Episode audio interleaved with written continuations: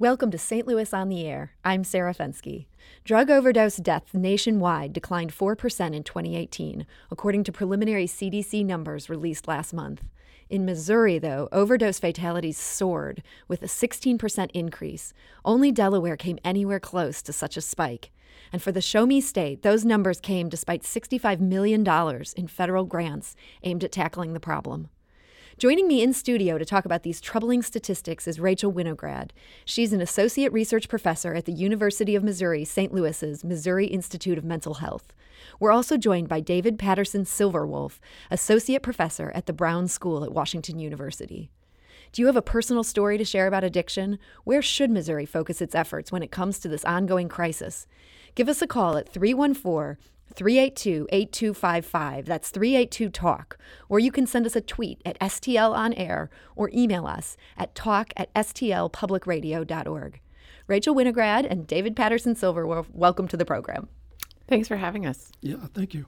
Rachel, let's start with you first. You help make decisions about where the Missouri Department of Mental Health should spend that federal grant money, and I know you're very disappointed with these numbers. What have we been spending money on? So, we've been spending money on a whole bunch of things across prevention, treatment, recovery support, and harm reduction efforts. And we can talk more specifically about what those are later in the program if that would be helpful. I would say the bulk of our dollars have gone to increasing access to medically focused treatment using medications like buprenorphine and methadone to help uh, treat opioid use disorder, as well as a medication that reverses opioid overdose, which is naloxone, also known as Narcan. So these dollars have spanned programs, everything from community and youth education and prevention efforts, education for providers who are treating long term pain, a ton of training for providers who are engaged in any type of treatment or healthcare system on what to do about addiction and how to work with the patients they serve, and everything from that to what we do later on, like recovery housing and vocational training, street outreach, uh, helping people get back to work, find meaningful, fulfilling lives. But if you want to look at uh, an actual budget and where the bulk of the dollars have gone, it's with uh, treatment programs that are focused on medication but uh, provide other wraparound services as well, and overdose education and naloxone distribution. Do you foresee big changes to that in light of these numbers that, that have recently come out? You know, I, I'm not in charge of the budget, the, the state is, but um, I would say I hope not. I think the priorities were well placed. And if anything, as I'm sure we'll discuss during this program, I think we need to scale up and double down on those evidence based efforts. Okay. David, you wrote a blistering op-ed published in the St. Louis Post-Dispatch on July 30th. In it, you said, quote, the reactions coming from the Missouri leaders who are responsible for these very poor outcomes reveal attitudes that are either gullible or outright dangerous, or from my perspective, both. What did you mean by that? Right. So let me just say I've been around addiction my whole life. I was born into a family with those problems.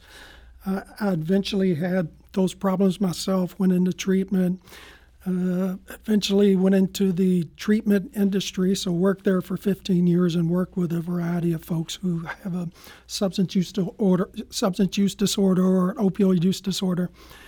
And now I'm in academics trying to teach young, eager social workers on how to work with these folks. And, and so I always start with behavior change is hard.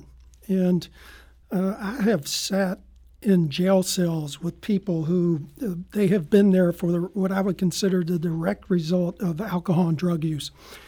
And uh, there's been times when they say, well, you know, this wasn't my fault. They blame other people and they try to deflect all responsibility. And leaving there, you know, the expectation of change would be very low. And so um, when I read this article, it just concerned me of some of the language that came from it. And it, and it just sort of blew me back of, I've heard this before, the, you know, sort of the reluctance to change. And when you say this article, you're talking about a report that looked at how Missouri has gone up even as other states have gone down. And it was some Missouri leaders, I think, including Rachel, sort of defending the work they'd done. Right. Okay. And, and you, you know, it was some of the comments were, and I've tried to use this around the house, by the way, pretty ineffective. It's we didn't do anything wrong, we just didn't do enough of the right things. Uh, I've, I've, tried that, it's not gone over well. but uh, another comment was, we wouldn't change a thing, right? And um, and so it just concerned me of where we are and where I think Missouri needs to go uh, concerning this issue. And do you think there is a clear path that Missouri should be on that it's not currently taking? I mean, Rachel just very briefly highlighted um, some of the things they're tackling. Is there something missing from that list? So I would say it's a long story. It's it's it might be hard to wrap up in 30 minutes, but um, there was a history of things and how it all came about that I think that I had concerns and other people had concerns uh, that I'm happy to talk about and uh, and then share some uh, what I think so, some solutions are. Okay. Uh, well, you weren't shy about calling out Rachel in particular. I do have to give her credit for being willing to be here in the same room with you, and, and you guys are getting along um, very pleasantly, so that's good. Rachel, do you think David's criticism on this front has been fair? Well, first, I want to say that I welcome criticism. I think when it comes to a public health emergency like this, we absolutely need it. We need smart people working on the inside, making change every day, doing the work and making decisions. And we need smart people on the outside who are critically looking in and examining those decisions and saying, hey, I think there was a misstep here, or hey, I don't think you're doing this enough, or I think you're doing too much of this, or etc.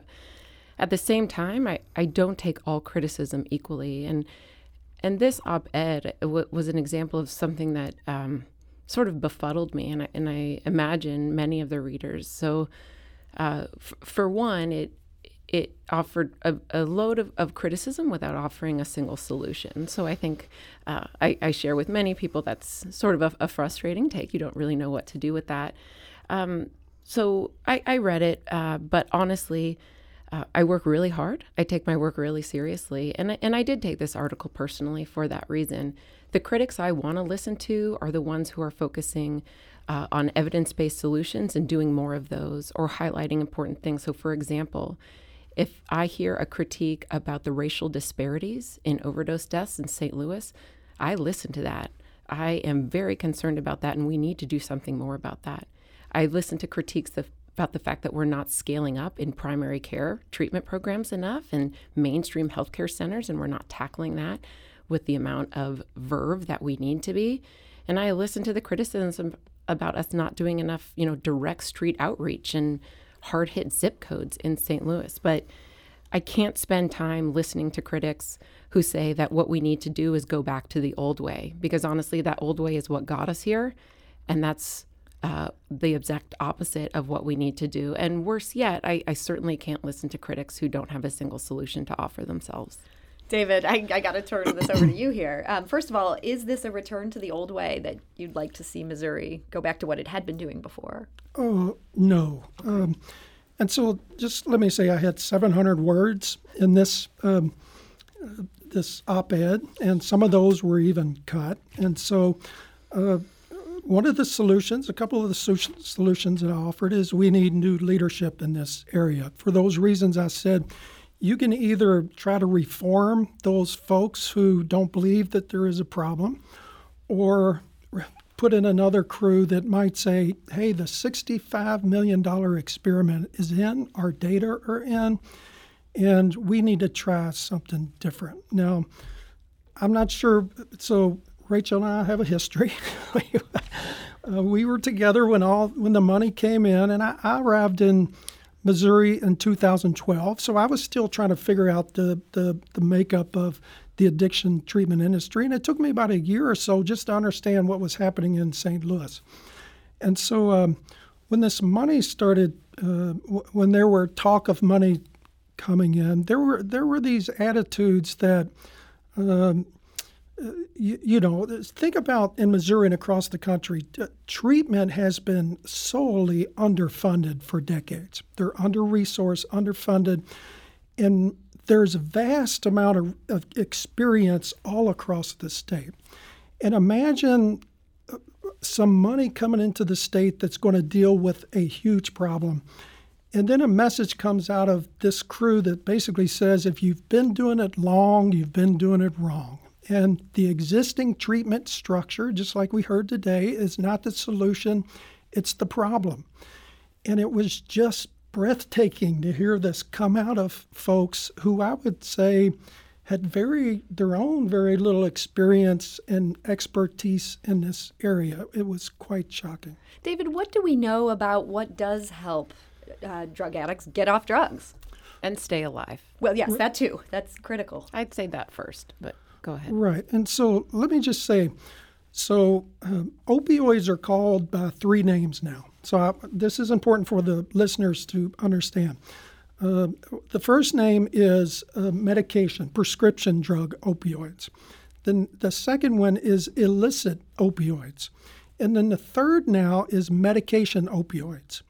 And all three of those opioids can cause a dependence. Uh, they can cause a, an opioid use disorder, and they can cause the loss of life.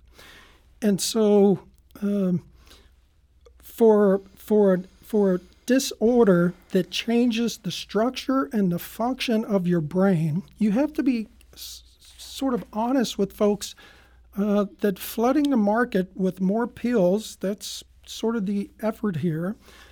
And, and medications have a place in recovery. But I think what's, what's happening in, in this state is that it's just flood the market with more pills, with basically more opioids. So you're saying we're using medication to treat a problem of people taking some sort of drug in the first place? Well, we're using medications that two medications out of the three, the ones that are pushed the most, which is buprenorphine and uh, methadone. Both of those have opioids, and we have to be clear with folks.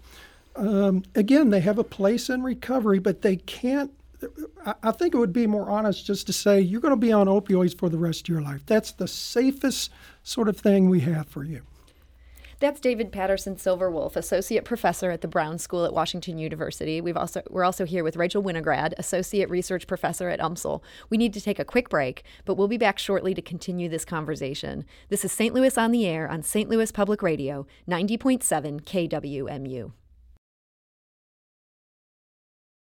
Now back to our conversation with Rachel Winograd, an associate research professor at UMSL, and David Patterson Silver Wolf, an associate professor at the Brown School at Washington University. What do you think Missouri should be doing to stop drug overdoses? Give us a call at 314 382 8255. That's 382 TALK.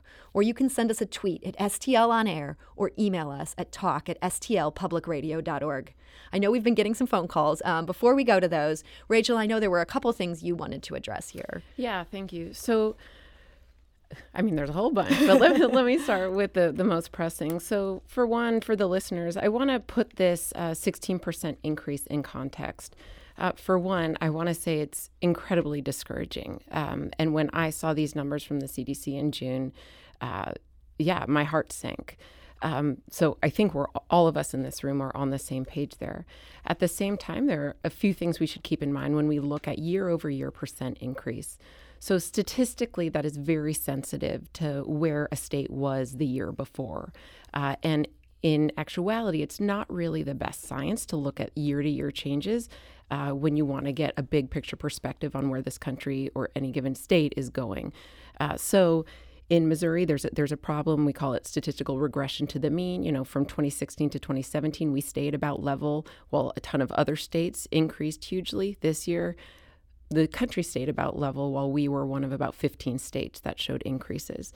Um, so that's one thing. One thing I want to make sure we discuss in this hour is the huge influx of fentanyl, which is essentially poisoning our drug supply, which is hitting Missouri harder than most other states, and that's contributing largely to this increase. I also think we would be remiss not to talk about the disparities in urban black death rates that we're seeing nationally and with our deaths fo- focused in St. Louis and Missouri uh, with the large black urban population.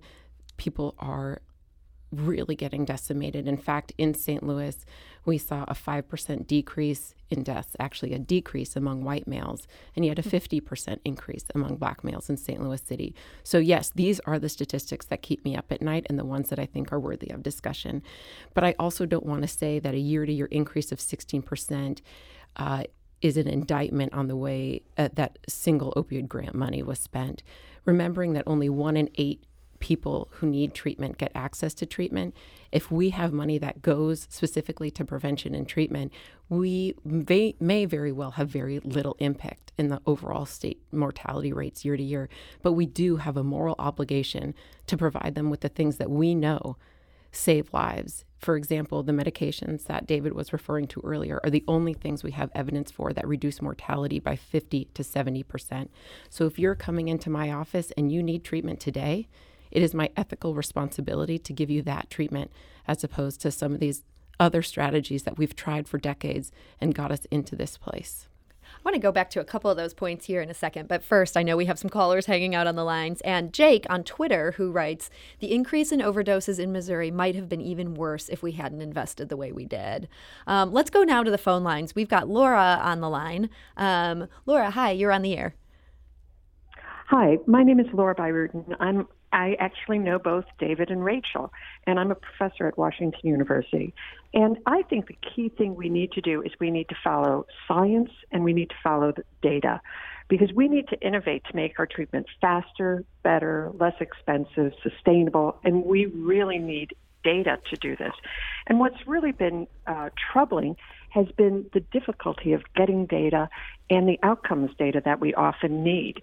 And I, I want to, I think we should be doubling down on getting the data so that we could implement the most effective treatments and de implement what, what's not working. Laura, I actually see both of my guests here in the studio nodding as you say that. Um, David, do you want to hop in on anything about that data point? Oh, sure. No. Um, right. We should be directed by data and science. That's sort of in my wheelhouse as well. And um, right. And it, so Missouri had one data point to follow, right? And and so uh, it it always seemed throughout the years that uh, Missouri pitched this. Oh, things are not as bad. It's the way that the data is. Uh, you know, they, if this, this, this. Uh, and then the latest thing sort of has the same ideas that you know it's, it's you know it's stats now. Um, but we can't ignore that. We, we can't ignore what's happening in the rest of the country and, and happening here as well. And just let me be clear for our listeners. Um, when you hear the word treatment, uh, in my mind, treatment is uh, be, is the is the combination of medication and behavioral health treatment that happens over a long period of time. And I think when uh, Rachel and other folks talk about treatment, they're talking about medication uh, because that's really where the bulk of the money went. And what you're saying is we also need, in addition to that, this this other component, behavioral therapy health. and behavioral right, because health. it's the idea that uh, there's an assumption that uh, when somebody ODs, that it's an it's a high gone wrong, but we have enough suicide data now that we know that's uh, not the case. So we wouldn't pull some di- somebody down off a 20-story ledge or or or find somebody that's playing Russian roulette give them Prozac and send them on their way. No, there we would be sued. We would people would be outraged if, we allowed that to happen. But with with this population, it's here's your medication. Uh, be on your way. You might get some individual or some peer support, but you don't get that hard and fast, that difficult behavior change structure that so many people might want and do want. Okay. I want to thank Laura um, for her call here.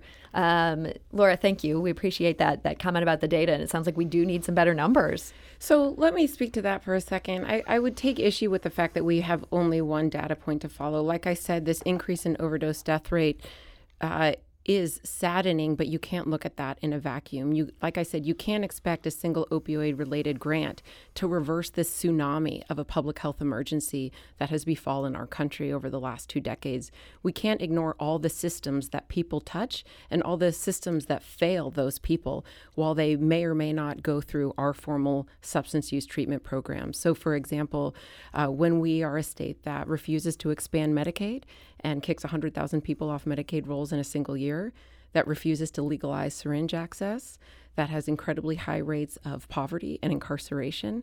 Uh, these things all touch a given individual. So, yes, if we have a grant that is supposed to focus on treatment and harm reduction, and that is what we did, and our data, honestly, in terms of those two domain, domains, is incredibly promising. We've done rigorous evaluation on the treatment models that we've deployed, which include medication, but 95% of the people who go through these treatment programs receive something in addition to medication. So I just want to correct that.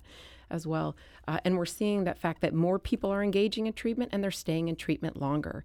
And so if you listen to the World Health Organization, the American Society of Addiction Medicine, SAMHSA, HHS, American Medical Association, I mean, this is not controversial anymore. And honestly, it's a little bit scary that we're sitting here debating the role of medical treatment for a chronic condition uh, when nobody in any position of, of scholarly expertise disagrees that this is exactly what we need to be doing to s- save lives. I want to go back to the phone lines here. We have actually got another caller. Um, this is Robert. Um, Robert, uh, hi, you're on the air. Hi, yes. I was in agreement with the treatment portion using medication to treat opioid medication. There's been a history of people within the addiction community and the recovery community that have found that strictly treating with another opioid is a continuance without some type of a post-treatment type of system like uh, 12-step recovery systems, which have been effective for decades and decades. Uh, these types of systems had much greater uh, recovery rates uh, in the past until the medications were introduced and the 12-step programs were changed years ago. So you're you're kind of agreeing with David here that um, absolutely okay, yeah, absolutely. Right. That's my history and my experience has been uh, with addiction and recovery uh, in my own life and in my members of my family life that the 12-step programs have always been and, and they've shown since the 1930s um, and, and, and into the 50s and into the you know current day is that they they are a proven method of, of recovery. David, would you agree with that? So, just like one size don't fit all, uh, I got clean and sober in a 12-step support uh, community. Um, but so let me say again, behavior change is hard, and um, right, I think the American way is we have a pill for that, right? And uh, you think about, you know, I so, sort of try to think about parables to this sort of thing. It's, it's to me, it's the equivalent of you have somebody who has a gambling addiction, and that you decide you're only going to give them a small portion of poker chips throughout the day to get them through, right? Uh, and some people who have that gambling gambling addiction may appreciate that. Others may think, you know what, you know, this whole thing is just the problem. I need I need to get out of the casino. I need right. No more poker chips. You're right, and to, to change that behavior takes a long time, and it and it takes uh, professionals. And I think when Rachel talks about uh, treatment and they get other things besides treatment, yes, that's true, but it's not professional treatment. Most times it's peer review and it's peer peer support and those kind of things. It's not really what we would consider what somebody with an MD would get, right? Rachel, I know there's a lot to unpack here, but I did see you shaking your head when the caller was saying that 12 step programs are what has been proven to work over time. It so, sounds like you would disagree with well, that. Well, it depends on what you mean when you say work. When I think of what works to reverse an overdose death crisis, I want to look at the things that are proven to reduce the number of deaths. And we only have really two things that have been shown to do that that's long term access to safe medications like buprenorphine and methadone, and community saturation with naloxone, the overdose antidote. I am absolutely a supporter of 12 step programs, of uh, smart recovery, of refuge recovery, Buddhist programs, whatever you want to do to make your life fulfilling, because I realize that being alive is about more than not being dead. I get that. We can't just talk about saving lives and end the conversation there. And I have never done that. But what I do also know is that being alive is a necessary prerequisite for achieving recovery. So, those are absolutely the first things we need to do when we're in the midst of a poisoning crisis. Robert, thank you for your call there. I appreciate that. Um, David, I wanted to go to you just briefly. Um, when Rachel was talking about fentanyl and how the that flooding the Missouri market has pointed to some of these increases here, it looked like you were disagreeing with that. What do you think is the case with? I mean, everything we're hearing is that fentanyl is what's killing people. Fentanyl is what's killing people. Right. So there's nothing happening in Missouri that's that's not happening in, in other states, and their rates have went down. Uh, one is Kentucky. Uh, the, the other is Georgia. There are plenty of examples of states just like uh, Missouri that the reasons for everything that comes out of this office that it's not going down is because of those things. Other states have been been able to overcome that, and so if, at some point I would hope to offer solutions uh, with time re- remaining, and and some of one of those uh, solutions is we have to learn from other states who have done this right, who have done it successful. They have done this total wraparound uh, uh, service. They didn't discount traditional treatment. They didn't see it as the problem. Uh, they incorporated all kinds of services uh, uh, into their efforts, and they spent their uh, what I would say $65 million or equivalent very very effectively because their rates have went down. I have so other we, solutions. Yeah, we are at a point where we only just have a, maybe a minute or so left. Can you tell us what is a state that's doing this right? Who should we look to? Kentucky, uh, Georgia. I would say those are two pretty good examples where they had similar numbers, but their rates went significantly down. Rachel, are you looking at those states? I'm always looking at other states and I'm always wanting to see what innovative practices are being deployed that we can borrow and adopt. Uh, so, Kentucky, for example, their death rate is higher than ours. And this is one of the problems with looking at year to year increases and decreases. So, yes, theirs went down, but the year before, their rate went way up. And two key differences with Kentucky, in which I'll agree with David that we need to model, are that they expanded Medicaid and they have a really robust legalized syringe access program. We cannot continue to say we care about the opioid crisis in Missouri and refuse to pass legal syringe access programs because people are going to use drugs. People have always used drugs, they will always use drugs. And we need to engage people in care and meet them where they are at and help them move along. By enacting these strict requirements for participation in the treatment program that we think is best, that's what kills people. Rachel, just one quick question here. What are our numbers looking so far in, in 2019? Is there a sense things might be improving? So, unfortunately, uh, CDC death numbers are, are really delayed. Um, we're able to get quicker numbers back from independent medical examiners, but it's really hard to tell. Those numbers are preliminary. Um, I will say, uh, I don't expect any massive declines, um, just like in many other states that are seeing increases uh, that have some of the same structural problems we have. We need a lot more than an opioid grant to solve this crisis. Rachel Winograd uh, and David Patterson Silver Wolf, thank you so much for joining us today. This is St. Louis on the Air on St. Louis Public Radio, 90.7 KWMU.